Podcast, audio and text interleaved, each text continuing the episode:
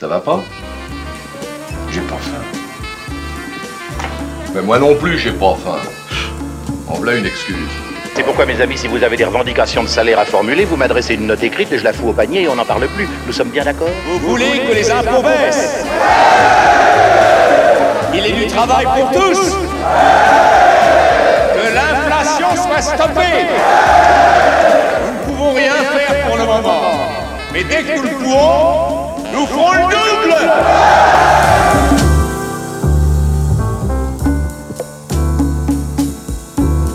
Salut, bienvenue et merci d'avoir choisi la bande son, votre rendez-vous avec la musique de film, la plus grande actrice de cinéma. La bande son est disponible en podcast sur toutes les plateformes dédiées, à retrouver en direct chaque lundi à 20h sur Jet, en FM à Nantes sur 91.2, en DAB+, et sur jetfm.fr. Et pour fêter l'ouverture de cette déjà cinquième saison de la bande son, nous vous proposons une nouvelle déclinaison que nous avions entamée la saison passée avec Denis Zorgnotti à propos de ses deux livres, une histoire du cinéma français consacrée aux années 30, puis aux années 40. Pour ouvrir cette nouvelle saison, la bande-son interview reçoit quelqu'un qu'on adore écouter nous parler de cinéma, le journaliste, écrivain, réalisateur et historien du cinéma, Jean-Baptiste Toré. Jean-Baptiste Toré était présent à Nantes ce samedi 25 septembre, invité par le cinématographe pour présenter en avant-première son dernier film documentaire consacré au réalisateur américain Michael Cimino et intitulé Michael Cimino, un mirage américain, dont nous allons longuement parler dans l'entretien qui va suivre. Avec Jean-Baptiste Toré, nous parlerons également de son autre actualité, son livre consacré à Michael Mann, Michael Mann, Mirage du contemporain. Démarrons sans plus tarder cette passionnante discussion avec Jean-Baptiste Toré que nous avons alterné de musique de film de Michael Cimino et de Michael Mann bien sûr. Bonjour Jean-Baptiste Toré. Bonjour. Merci d'avoir accepté cette euh, interview pour la bande son sur euh, JetFM 91.2. Euh, vous êtes de passage à Nantes au cinématographe ce samedi 25 septembre pour présenter votre dernier film documentaire, Michael Cimino, Un mirage américain. Alors on connaît hein, votre passion pour le cinéma américain, en particulier celui des années 70. dont vous aviez également réalisé un précédent film, We Blue It, en 2017. Et euh, bon, on aura l'occasion de reparler évidemment de, au cours de cet entretien de, de vos autres activités en cette rentrée. Euh, je commence évidemment par ce film que, que vous consacrez au réalisateur maudit, on peut le dire, Michael Cimino. Euh, dont vous auriez déclaré à sa mort en 2016 que euh, pour vous, le cinéma américain donc, avait connu les plus grands films de ces 40 dernières années, qui étaient deux films réalisés par Michael Cimino, La Porte du Paradis et Voyage au bout de l'enfer. Est-ce que c'est euh, la raison ou une des raisons euh, pour laquelle vous, euh, vous réalisez et vous proposez aujourd'hui ce, film? Enfin, oui, c'est-à-dire qu'en fait, ça fait. Michael Cimino est, quelqu'un, mais je pense que c'est le cas pour beaucoup de cinéphiles, hein, en fait, qui m'accompagne depuis très longtemps, tout simplement. Il y a euh, bien avant de, faire ce film, ou même euh, d'écrire de, les livres, la découverte des films de Michael Cimino, et en particulier la découverte de Voyage au bout de l'enfer, euh, que je vois en salle, malheureusement pas quand il sort, je suis, pour le coup je suis un peu trop jeune, mais là, eu Dragon quand ça sortira dans les années 80. Voilà, pour moi c'est un cinéaste qui est un cinéaste très important de l'histoire du cinéma américain, mais que je mets dans la même catégorie que des gens comme Ford, des gens comme euh, Vidor, euh, Walsh, enfin qui, qui, qui, qui raconte une histoire du cinéma américain et même lui d'ailleurs avait envie de reprendre presque cette ligne-là, de s'inscrire dans une grande histoire du cinéma américain. Mm. Et puis euh, voilà, et moi je me suis retrouvé à beaucoup travailler sur Michael Cimino. Puis un jour dans les années 2000, je fais un livre sur ce 15 années 70 pour les cahiers. Mm. Et je me souviens très très bien de la difficulté à l'époque que j'ai à intégrer en fait les films de Chimino des années 70, en l'occurrence Le Canardeur et Voyage au bout de l'enfer, à l'intérieur du livre. Comme s'il était à la fois effectivement des années 70 et en même temps comme si j'arrivais pas à l'intégrer à, un ensemble, en tout cas à l'ensemble de ses contemporains, on pourrait dire. Euh, comme s'il était là, mais déjà à côté, euh, s'il était, euh, il appartenait à la bande des Friedkin, de Palma, Scorsese, Monty Hellman, Rafelson, de tous ces gens-là, et en même temps qu'il était déjà ailleurs presque hors norme. Ce qui fait d'ailleurs que quand je vais écrire le livre, le, Voyage au bout de l'enfer devient le, chapitre de fin. Hein, euh, comme si je devais le sortir de l'ensemble des années 70 pour en faire un film un peu à part, qui pour moi est un film à la fois somptuaire, qui récapitule euh, presque une, une, une, décennie et qui tente en fait de jeter un pont avec le grand cinéma classique américain, euh, sachant que les années 70 ont eu lieu. Et bah, Je goût de l'enfer, film incroyable de 3 heures évidemment. Voilà. Et, euh, et puis, donc Chimino est, quelqu'un pour moi a toujours été important. Et, euh, euh, et puis après, voilà, j'ai la chance dans, dans, le courant des années 2000, en 2010, de pouvoir le, le rencontrer. Enfin, disons que je cherche à le rencontrer parce que je dois écrire quelque chose pour les quais du cinéma à l'époque, c'est un peu compliqué, mais finalement ça se, ça se fait après des mois de, négo de, de, pas de négociation, de, de conversation avec notamment sa productrice, qui accepte un jour que je le rencontre. Je le rencontre pour, euh, à, la, à, l'époque, euh, c'est pour pouvoir passer du temps avec lui, pour dresser un portrait, mais c'est un exercice un peu exigeant et contraignant pour lui, parce que ça suppose qu'il passe 5, 6, 7 jours avec moi. Euh, quelques heures par jour. Donc c'est pas un entretien d'une heure, une heure et demie, ou voilà. Ça, ça demande de sa part un effort et un, une sorte d'investissement. Mhm. Et je le rencontre, il accepte, et c'est comme ça que je fais avec lui à l'époque, on est en 2010, un voyage, mhm. que lui me propose d'ailleurs, euh, aux États-Unis. Euh, voilà, il m'emmener sur les lieux de tournage de certains de ses films, disant que si on doit passer du temps ensemble et si je veux comprendre un peu mieux son cinéma, il faut qu'on prenne la route. Ce qui me va bien, parce que moi, je, pour moi, les États-Unis, c'est la route et qu'on ne, on ne, comprend pas les États-Unis si on ne prend pas la route aux États-Unis. Euh, voilà, on, peut passer 8 euh, jours à, Los Angeles, 15 jours à New York, on ne comprend pas les États-Unis. Les États-Unis, c'est prendre la route.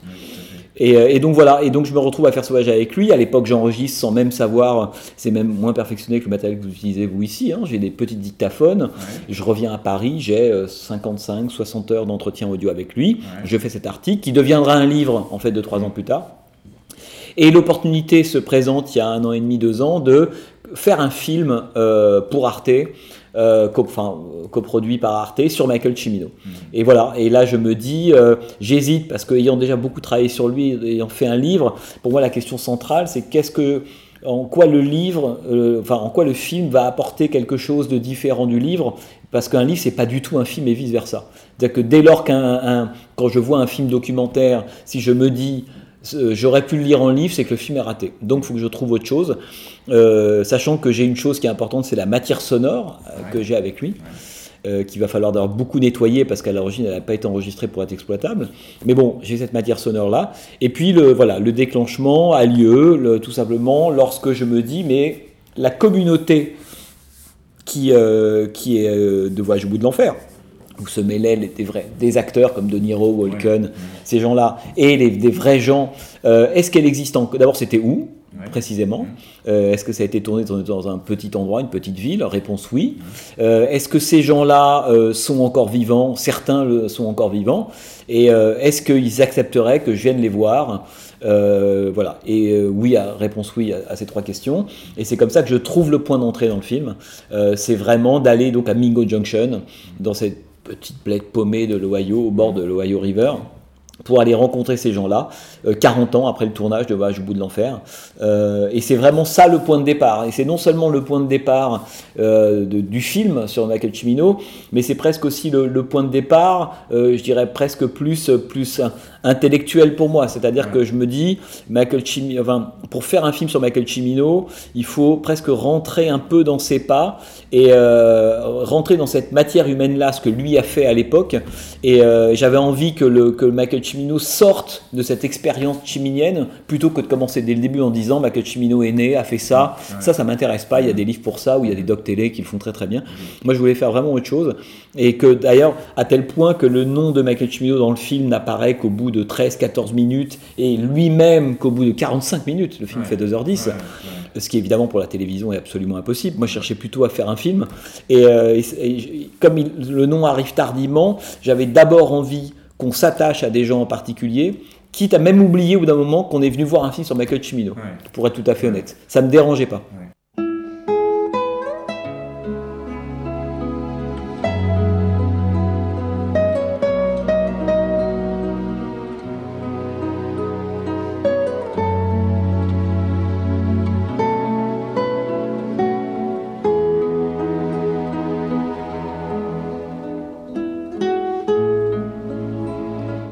Dizaine d'années, Michael Cimino a réalisé trois films majeurs dans l'histoire du cinéma américain. Voyage au bout de l'enfer, en, sorti en 78, quatre ans après son premier film, Le Canardeur, avec euh, Clint Eastwood. Cette fois-ci, il tourne avec Robert De Niro, Meryl Streep, John Savage, Christopher Walken dans une petite ville de l'Ohio, Mingo, dont les habitants ayant participé au film de Michael Cimino font l'objet du film documentaire de Jean-Baptiste Toré, avec des témoignages forts en émotion et souvent bouleversants. Voyage au bout de l'enfer est une sombre critique de la guerre du Vietnam. Le film raconte comment la vie des habitants de cette petite ville des États-Unis, rebaptisée Clairton, dont les hommes partis faire la guerre pour défendre leur pays, vont être littéralement broyés et leur vie changée à jamais. La musique est signée de Stanley Myers, qu'on entend derrière moi.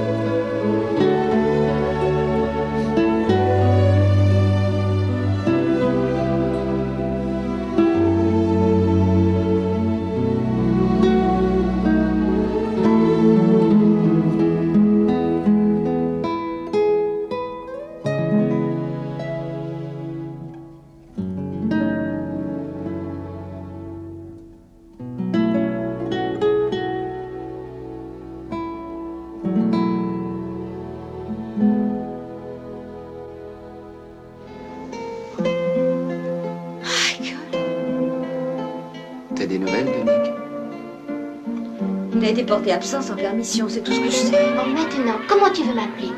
Il va revenir. Linda. Linda. Linda, je voulais juste te dire que ça me faisait de la peine pour Nick. Un peu de champagne? Non. Un homme qui dit non au champagne dit aussi non à la vie. On se consolerait comme ça, non? Non, je peux pas, pas ici. Il faut que je parte ici.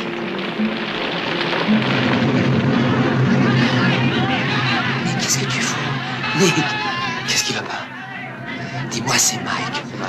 Tu me reconnais pas Hein? Dis-moi, c'est Mike. Dis-moi, c'est Mike. Mike? Fais pas ça Nick, je t'aime? Tu es mon ami.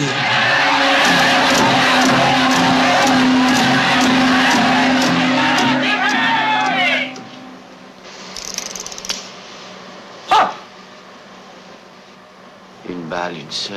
Une seule. Christopher Walken, Meryl Streep, John Savage, John Cazale, Robert De Niro.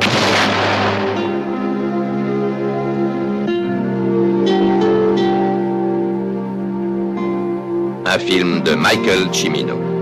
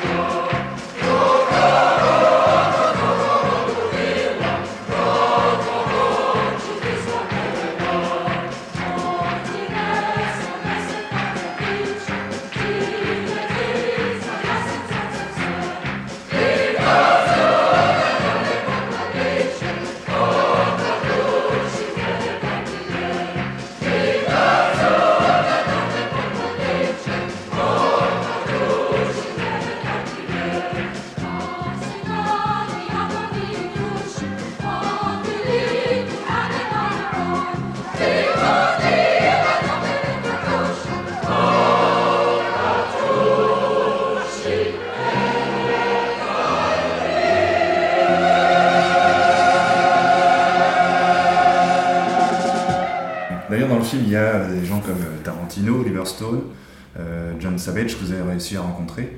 Parmi tous ces témoignages, est-ce qu'il y a quelque chose, un, un- un- un élément qui vous a vraiment euh, marqué? Des gens connus, vous voulez dire? Oui ou peu, ou pas Écoutez, moi, c'est compliqué parce qu'il y y, a, il y a deux catégories de gens, on pourrait presque dire dans le film, mais c'était déjà un peu le cas dans We Blue It pour moi. Ouais. Euh, Il y a ce qu'on appellerait des gens connus, voilà. Alors après, connus par qui? Bon, en tout cas des gens connus. Vous avez cité Stone, Tarantino, euh, Savage. Vous savez, il est beaucoup moins John Savage aujourd'hui. hein. Euh, il est connu des gens, des cinéphiles, des gens qui aiment Michael Cimino, mais euh, mais je pense que beaucoup de gens qui, qui voient le visage de John Savage l'identifient. Voilà. Bon, faut voir. Voilà, puis d'autres films, mais c'est vrai que Voyage était important, ou même James Toback. Oui. Je veux dire, à part le- un- une petite partie des cinéphiles, le, le nom de James Toback et encore moins le visage est connu.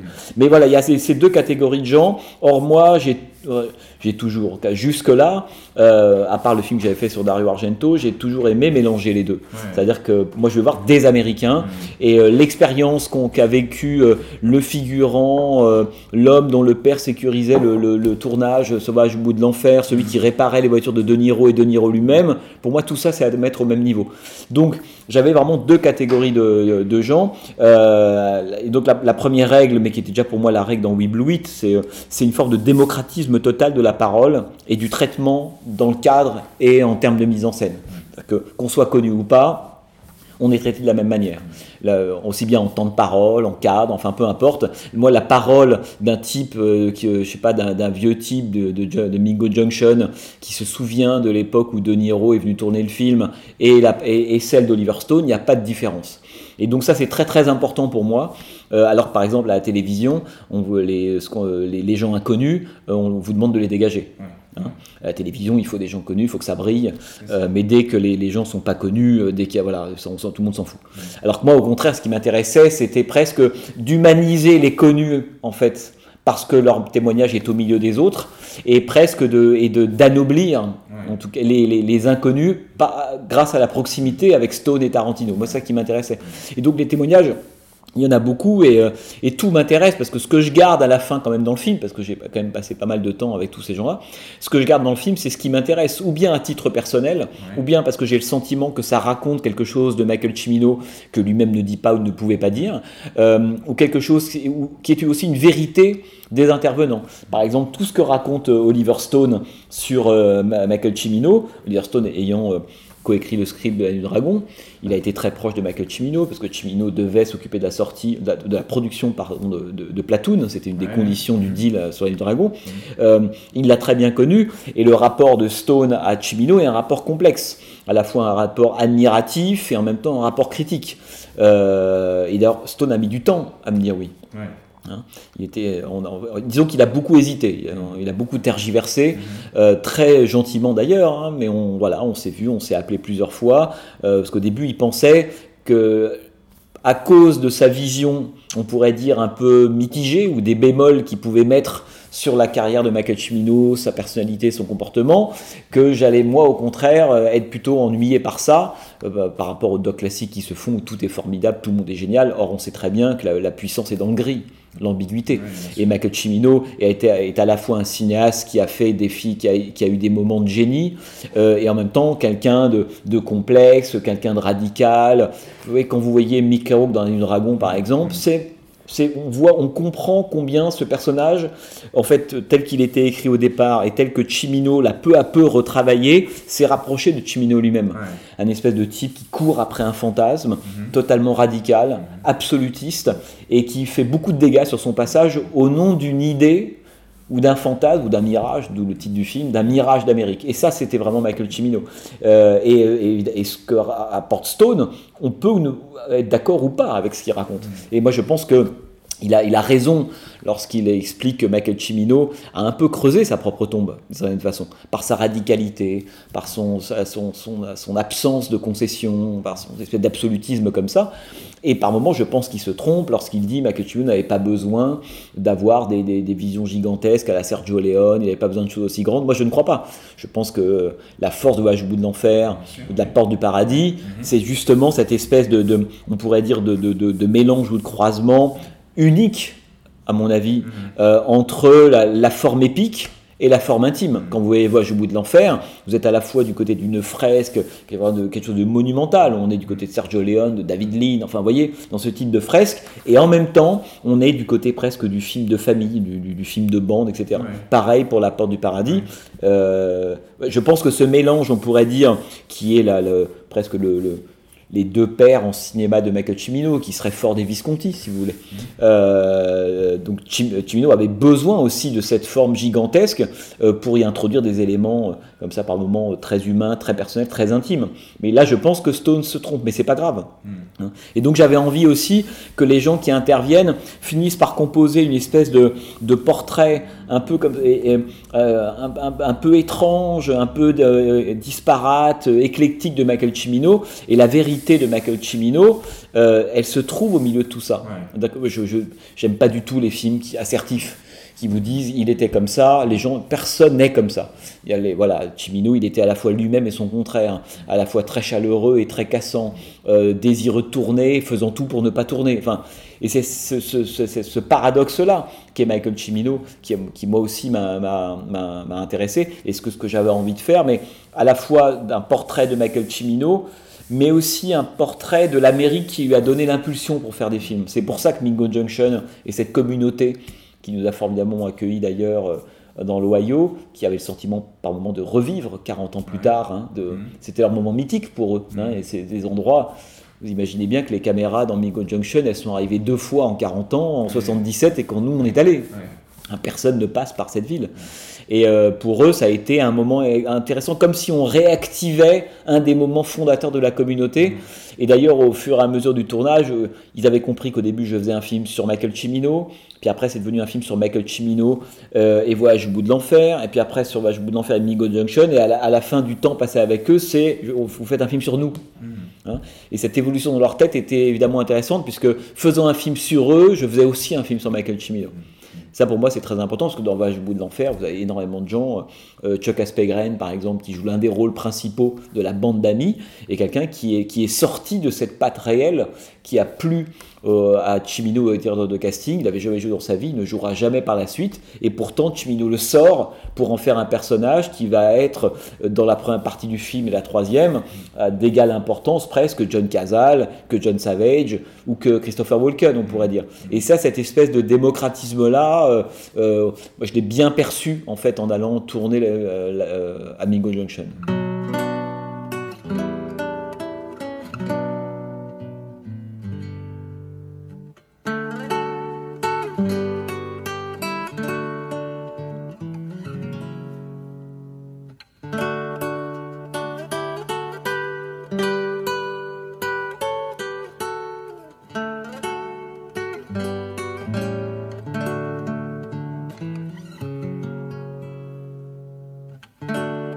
La Porte du Paradis, sortie en 1980, est une fresque historique qui relate les conflits du comté de Johnson à la fin du 19e, après la guerre de sécession, lorsque de riches propriétaires blancs s'en prirent violemment et tuèrent de nombreux éleveurs et petits agriculteurs.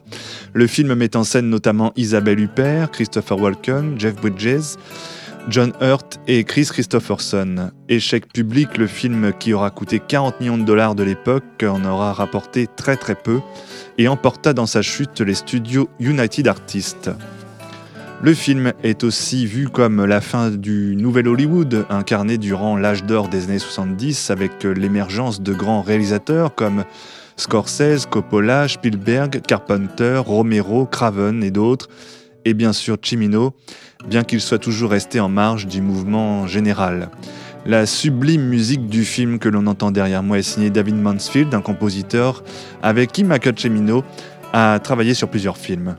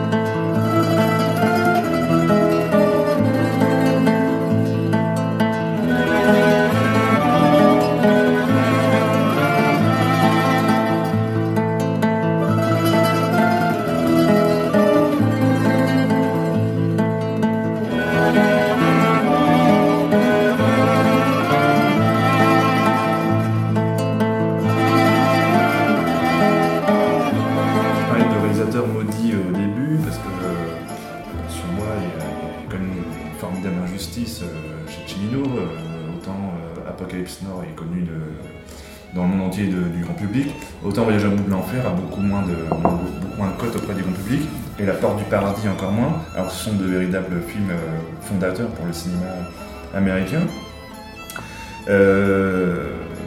Il y a aussi alors, le fait que, aussi sur La Porte du Paradis, ça a plombé aussi les comptes de United Artists qui avait produit le film, et que derrière, du coup, il s'est retrouvé un peu blacklisté euh, à Ouais. Hollywood.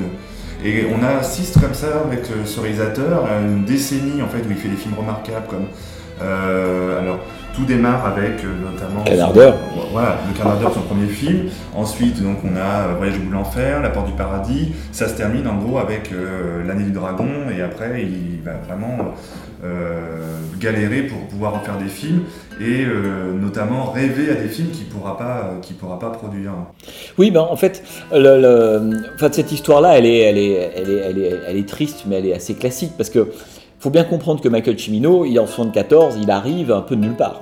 Il est, il est pas né à Hollywood, il vient de New York, de la côte Est, il est plutôt lettré, cultivé, son imaginaire sont les lettres, l'opéra, la, voilà, la musique. Bon, Et il va se retrouver à Hollywood, dans les, euh, donc au milieu comme ça des années 70, 74, euh, alors que le, nouvel Hollywood est déjà en train de finir en 74. hein. c'est déjà le début de la fin.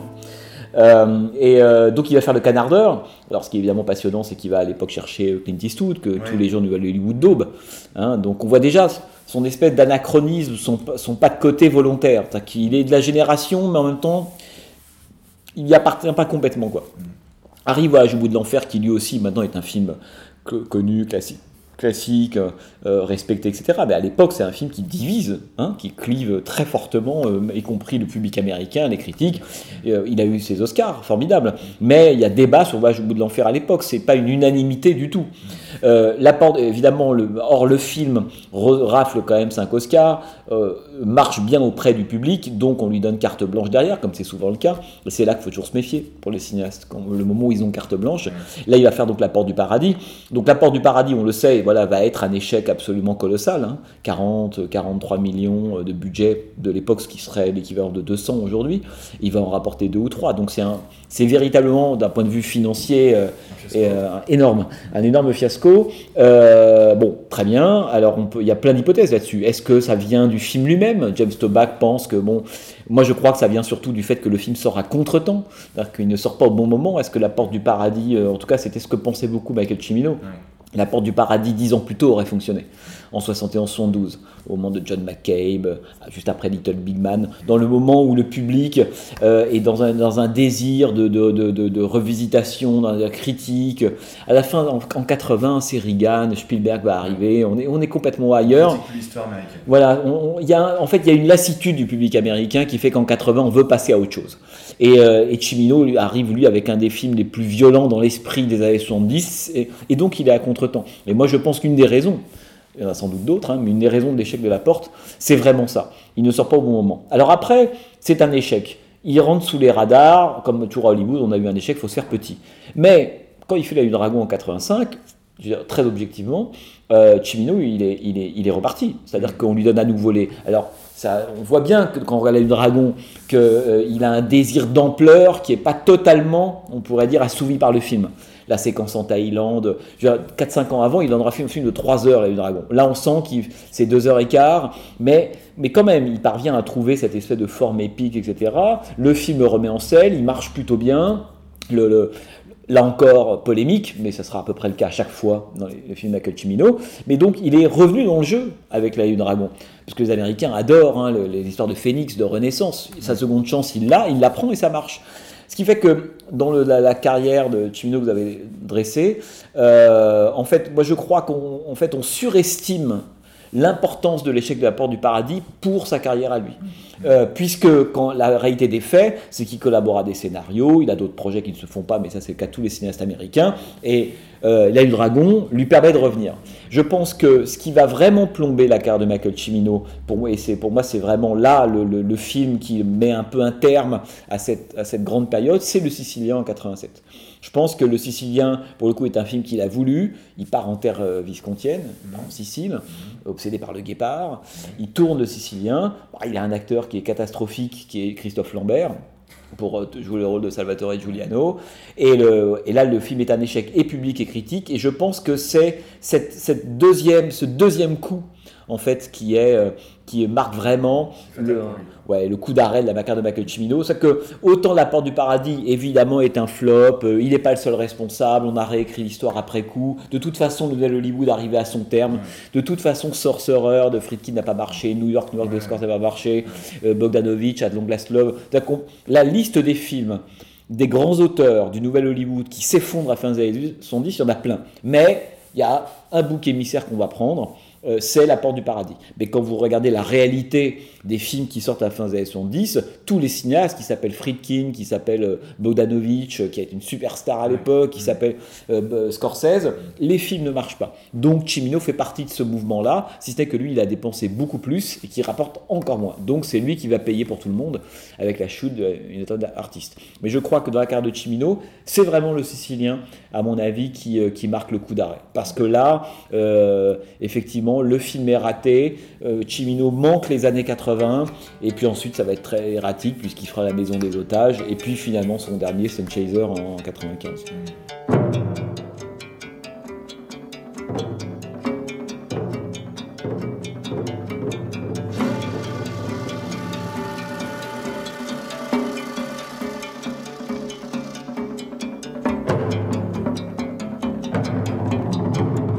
L'année du dragon, dont on vient d'en parler avec Jean-Baptiste Toré, sorti en 85 avec Mickey Rourke qui incarne un flic de New York muté à Chinatown et qui va tenter de mettre un terme au trafic et à la corruption locale. Là encore, le film est un échec pour Michael Cimino. La musique est signée David Mansfield avec des morceaux également de Gustave Mahler. Il faut voir ce film, euh, il faut vous le procurer. Le film est euh, disponible chez Carlotta, qui a ressorti euh, de très belles éditions. Alors le coffret collector, ultra collector n'est plus disponible malheureusement. Et vous pouvez aussi retrouver chez Carlotta La Porte du Paradis. Quant au Voyage au bout de l'enfer, il est disponible en DVD, Blu-ray également je crois, chez Studio Canal.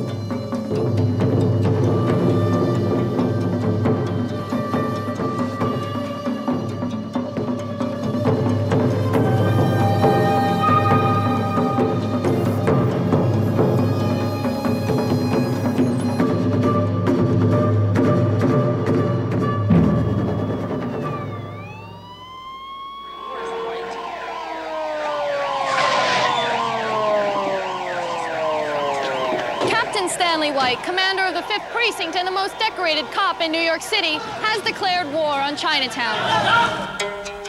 I got a complaint about you already. Today there were 43 gang arrests, three gambling parlors raided, six sweatshops busted, You're only meant to shake up the gang kids. and now an opening blow at the man who's been called the godfather of Chinatown, Joey Tai. Mr. Tai, can you tell us if there is such a thing as the Chinese mafia? Mr. Tai, what is your comment? Mr. Tai, do you have any comment? Let me make this real clear to you right here and now. Joey Ty goes to the mayor, the mayor goes to me, and the word is lay off. You think gambling, extortion, corruption are kosher? What Chinese mafia? The investigation's in your mind. These people are the biggest importers of heroin in this country. The point here is you cease and desist.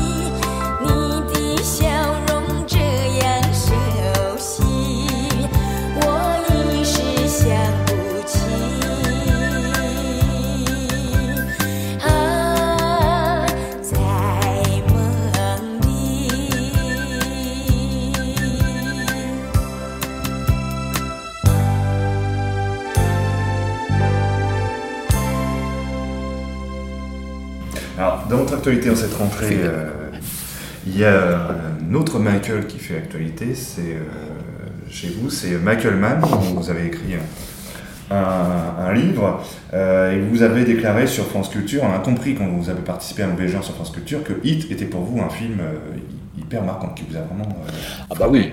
Bah, vous savez, quand vous, quand vous êtes cinéphile et que vous vieillissez, euh, d'abord les occasions d'être euh, frappé euh, par un film sont, quoi qu'on en pense, de moins en moins nombreuses. Et euh, c'est lié à vous-même, c'est lié à la qualité aussi des films, à plein de choses. Et, euh, et c'est vrai que moi j'ai l'impression que moi les grands chocs que j'ai eus, la grande majorité sont d'avant le milieu des années 90. Voilà.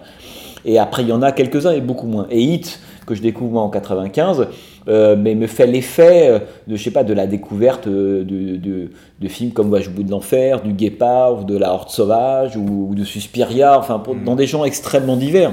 Le sentiment qu'il y a un avant, un après, et que c'est des films qui euh, non seulement changent quelque chose de l'histoire du cinéma, mais ça c'est bon, je dirais c'est pas le plus important, mais que ça, ça change quelque chose de votre vision du monde. Moi je crois toujours beaucoup à ça, je pense que le cinéma c'est très important, que vous apprenez le monde avec les films, que c'est pas du divertissement uniquement, bien sûr on peut se divertir, mais c'est plus important que ça.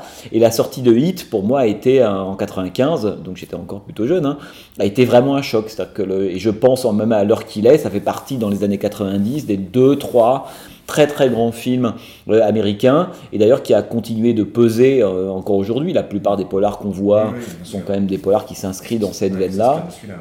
Et c'est aussi le film qui marque la, la, enfin, la- non pas la naissance de Michael Mann, parce que Michael Mann tourne déjà depuis 15 ans, et puis c'est son cinquième film, enfin voilà, il a déjà tourné euh, auparavant, mais ça, ça, on pourrait dire c'est le premier film du Michael Mann constitué. Voilà, et à partir de là, euh, la, décennie Michael Mann, euh, je sais pas, 95-2006, c'est-à-dire Hit, euh, Révélation, Ali, Collatéral, Miami Vice, c'est stupéfiant. Dans l'histoire du cinéma américain, en 10 ans, d'avoir comme ça 4 ou 5 films qui sont entre des films grandioses et des chefs-d'œuvre, il n'y a pas d'équivalent. Et je pense qu'à partir de 8, Michael Mann acquiert un statut, lui-même une forme d'assurance, euh, et il acquiert un statut qui en fait un des cinéastes les plus à la fois respectés d'Hollywood, les plus euh, compétents, les plus intelligents, les plus perfectionnistes. Et pendant dix ans, selon moi, il va totalement survoler l'histoire du cinéma américain. Qu'il y a de grands cinéastes ou certains qui vont revenir faire un film ou deux. Euh, Il se passe des choses entre 95 et 2005-2006. Mais pour moi, Michael Mann joue, enfin, on pourrait dire progresse dans un autre couloir. Je dirais que il est à ce moment-là, il côtoie un- une de ses idoles qui est Stanley Kubrick. Euh, il est de ce niveau-là, c'est-à-dire que je pense que le- le- des films comme Heat, comme Révélation, euh, comme euh, Miami Vice sont des films qui ont, qui ont une importance et une puissance qui, se rapprocherait de Full Metal Jacket, de, de Shining ou de Barry Lyndon. Enfin, c'est- Un pour moi, c'est une évidence. Un, un peu d'avant-garde aussi. parce que Oui, oui, bien sûr. C'est le sentiment que j'ai eu quand j'ai vu Miami Vice en. Mais, mais Kubrick était déjà quelqu'un qui était obsédé, y compris par la technique. Ça, c'est assez- Ce qui relie ces deux cinéastes-là, a beaucoup de choses, des- des- des- évidemment, les sépare, mais ce qui les relie aussi, c'est une attention extrême portée à la technologie, parce que le cinéma, c'est de la technologie, et qu'il faut arriver à convertir, on pourrait dire, en forme nouvelle la technologie qui arrive. Donc, c'est pas du tout des cinéastes qui regardent en étant méfiants ce qui change. Euh, je sais pas, des nouvelles caméras, le numérique, ce qui a fait peur à beaucoup. hein. À l'époque, euh, Paul Thomas Anderson, Tarantino, oh, on reste sur le 35, on va même tourner en 70 mm. Euh, Michael Mann, c'est tout le contraire. C'est quelqu'un qui a toujours, on pourrait dire, euh, euh, euh, pris au contraire les devants, se disant qu'il y a toujours eu un- quelque chose de l'ordre de l'avant-garde. hein, de, le- de l'expérimentation.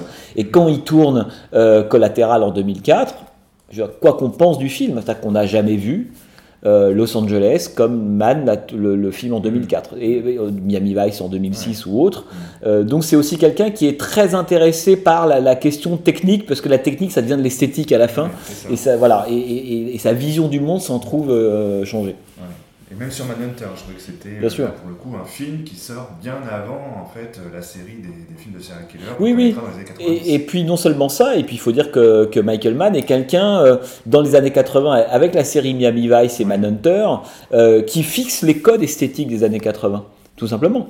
Que le- comme euh, Hit va fixer les codes esthétiques du polar ou du film urbain euh, à partir de, quatre- à partir de, de- de 95. Euh, et c'est quelqu'un qui aussi s'est toujours aussi remis en question. C'est pour ça que c'est intéressant de voir les films de Mann chronologiquement, de voir à la fois ce qui l'invariant, ce qui reste, et de voir combien il remet toujours en cause. Par exemple, après Hit, qui est un monument du cinéma classique, mais on pourrait presque dire que c'est le dernier film classique américain. Euh, on est dans- au même moment à peu près que Titanic de Cameron, Casino Scorsese. On sent qu'il y a quelque chose de- du cinéma américain classique qui est en train de s'achever là. C'est voilà, on peut dire que Hit c'est le, le dernier le, le dernier plan de Hit. euh, à l'aéroport, euh, Pacino tenant la main morte de De Niro, le, voilà, le, cette espèce de rapport quasi mystique, euh, tragique, c'est le dernier plan du cinéma classique américain. Et Michael Mann, pour être arrive à un terme de quelque, au terme de quelque chose, à la fois dans l'histoire du cinéma et pour lui-même. Et des révélations quatre ans plus tard, il est parti sur autre chose. À la fois, les mêmes choses l'intéressent, il creuse le même sillon, mais on n'a plus du tout en termes de mise en scène cette espèce de classicisme qu'on avait dans Hit. Il repart sur une caméra beaucoup plus instable, un montage beaucoup plus important. Man, il essaie toujours d'être à l'heure du contemporain. Et ça, ce qui en fait quelqu'un, que, pour le coup, qui arrive à le documenter, ce qui moi m'intéresse beaucoup, euh, et, qui démode extrêmement vite tous les autres cinéastes à côté de lui. Euh, quand euh, Révélation ou quand Miami Vice sort, etc., on a le sentiment que le cinéma américain, et pas uniquement à côté, est en retard. Et, le seul cinéma qui, à mon avis, est un peu à la même heure que Michael Mann, c'est le cinéma asiatique, évidemment. C'est pour ça qu'il y a dans son œuvre un tropisme asiatique de plus en plus important, notamment dans le courant des années 2000. Il y a des films très forts chez Michael Mann, outre Hit, c'est lui qui enclenche ce qui va suivre avec les films de serial killer dont Le silence des agneaux en 91 ou Seven en 95, sauf que lui sort Manhunter, le sixième sens en français, en 86. Et pour l'anecdote, Brian Cox jugera que son rôle en Hannibal Lecter était bien meilleur que ce qu'en a fait Anthony Hopkins. Il s'agit là de la première adaptation au cinéma d'un livre de Thomas Harris et de son roman Dragon Rouge. Pour l'anecdote, Jean-Baptiste Toré a expliqué euh, au cinématographe la raison pour laquelle ce film ne s'est pas appelé Dragon Rouge, contrairement au roman. Dino De Laurentiis avait produit L'année du dragon de Michael Cimino, mais qui a été un échec commercial, on disait tout à l'heure. Produisant ce nouveau film réalisé par Michael Mann, le producteur superstitieux ne souhaitait pas réutiliser le mot dragon dans le titre d'un film. Michael Mann réalise aussi Le Dernier des Mohicans en 92 avec Daniel Day-Lewis où la musique joue un rôle déterminant, composé par euh, Trevor Jones et Randy Edelman. La musique de film a d'ailleurs son importance hein, chez Michael Mann. On peut de nouveau saluer Hit pour sa d'Elion Goldenthal. Autre exemple avec Le Solitaire en 81, composé par le groupe berlinois Tangerine Dream, qu'on avait précédemment entendu chez William Friedkin dans Le Convoi de la Peur et avec lesquels il retravaillera sur La Forteresse Noire en 83. Autre film marquant chez Michael Mann, Miami Vice en 2006, dont il était producteur de la série et qui a pu se permettre d'aller beaucoup plus loin avec ce film que ce qu'il était possible de faire pour la télévision.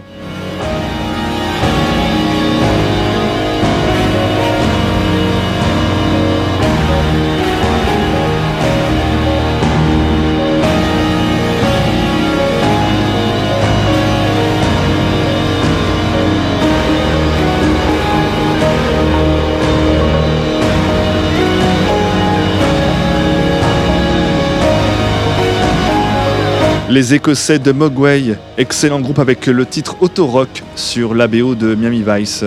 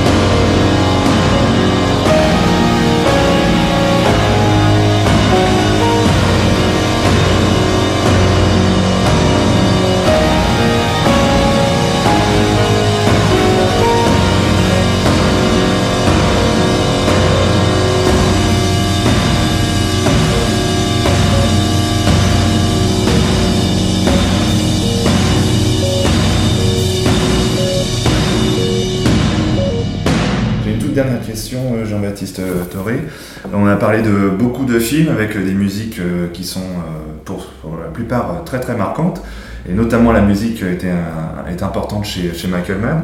Euh, je crois que vous avez réalisé la, musique pour votre film sur Michael Cimino. La musique au cinéma, est-ce qu'il y en a une particulièrement euh, importante pour vous? Ouh là là. C'est une question très complexe parce que moi, je suis un immense amateur de musique, de cinéma, musique de film, mais de musique même un peu tout court. Et euh, donc, euh, je, je pense que même euh, l'histoire ou la mémoire qu'on a des films et des images est indissociable de la mémoire de la bande son.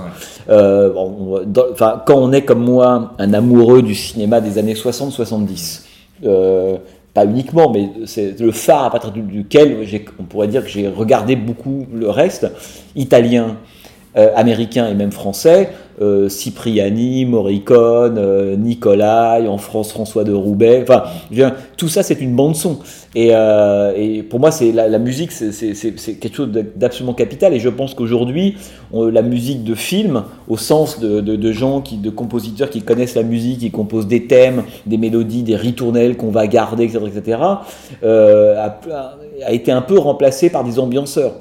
Hein. Moi, aujourd'hui, quand je vais au cinéma, il y a extrêmement peu de thèmes euh, que j'arrive à retenir. On est, enfin, n'importe qui regarde, je sais pas, le début de Dirty Harry, regarde Bully, c'est la lochifrine, quoi qu'on en pense.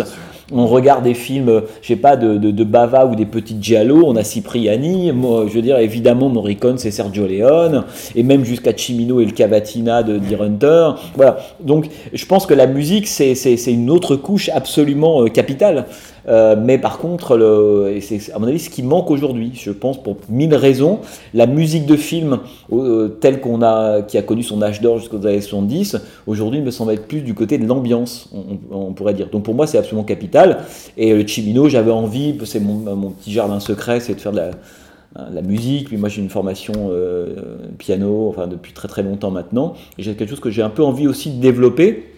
Peut-être parce que justement, j'ai euh, parmi les compositeurs contemporains, euh, il y aurait un Louis Bacalov. euh, je veux dire, oui, ça vaudrait peut-être. coup. J'ai l'impression que, ben, allons-y, et puis retrouvons le- dans Chimino, par exemple, j'ai envie d'avoir un vrai thème qu'on puisse éventuellement fredonner, mais, euh, mais que- qui renvoie un peu à cette fa- façon de traiter, de composer la musique dans les années 70, où il y avait, voilà, où la- on sort, sort, je sais pas, de, on peut parler de Maurice Jarre, qu'on sort de Laurence d'Arabie, de Givago, enfin, tous ces films qui, ont, euh, qui nous ont accompagnés, qui sont aussi une bande-son, euh, et par moments même des musiques qui ne sont pas des musiques composées euh, pour l'occasion, Wagner et Apocalypse Now par exemple, Euh, et j'ai du mal à voir depuis euh, une vingtaine d'années, euh, enfin, ce lien entre l'image et la musique de film me semble beaucoup plus ténu, ce qui fait que des cinéastes comme Tarantino, finalement, leur côté un peu mélancolique, nostalgique, préfèrent aller chercher du Cipriani, et je lui donne totalement raison, euh, voilà, ou du Mancini ou n'importe quoi, plutôt que d'aller demander à des ambianceurs aujourd'hui, voilà, Alexandre Desplat par exemple, qui est aujourd'hui un homme qui a plein d'Oscars. Je pense que les, euh, disons qu'un un monde du cinéma qui fait qu'Alexandre Desplat est le compositeur star aujourd'hui nous raconte tout. Comment est-ce qu'on est passé des- de ces compositeurs brillants, notamment américains, italiens, euh, mais même Sard, Roubaix, en France, etc. Comment on a pu passer à Alexandre Desplat C'est donc il y a quelque chose qui s'est passé, tout simplement. hein. Et euh, moi, la musique de film, je l'adore, et c'est vrai que je la trouve rare aujourd'hui, je parle originale, hein, dans le cinéma euh, contemporain. Merci Jean-Baptiste. Merci à vous. Dans l'actualité de Jean-Baptiste Toré, il y a également la collection Make My Day qu'il pilote chez Studio Canal en faisant restaurer des films de leur euh, riche catalogue dont certains n'étaient plus exploités ou certains même n'avaient jamais bénéficié de sortie DVD. Parmi les nombreux films sortis, une quarantaine à ce jour, on peut rappeler le tout premier de la série, Six femmes pour l'assassin de Mario Bava, un véritable joyau, mais aussi des films qu'on a pu, pour certains, découvrir ou redécouvrir grâce à Jean-Baptiste Toré, comme Canicule et Feu à tuer d'Yves Boisset, Sans mobile apparent de Philippe Labro, Le trou de Jacques Becker, La mort a pondu un œuf de Giulio Questi, ou encore Mandingo de Richard Fleischer.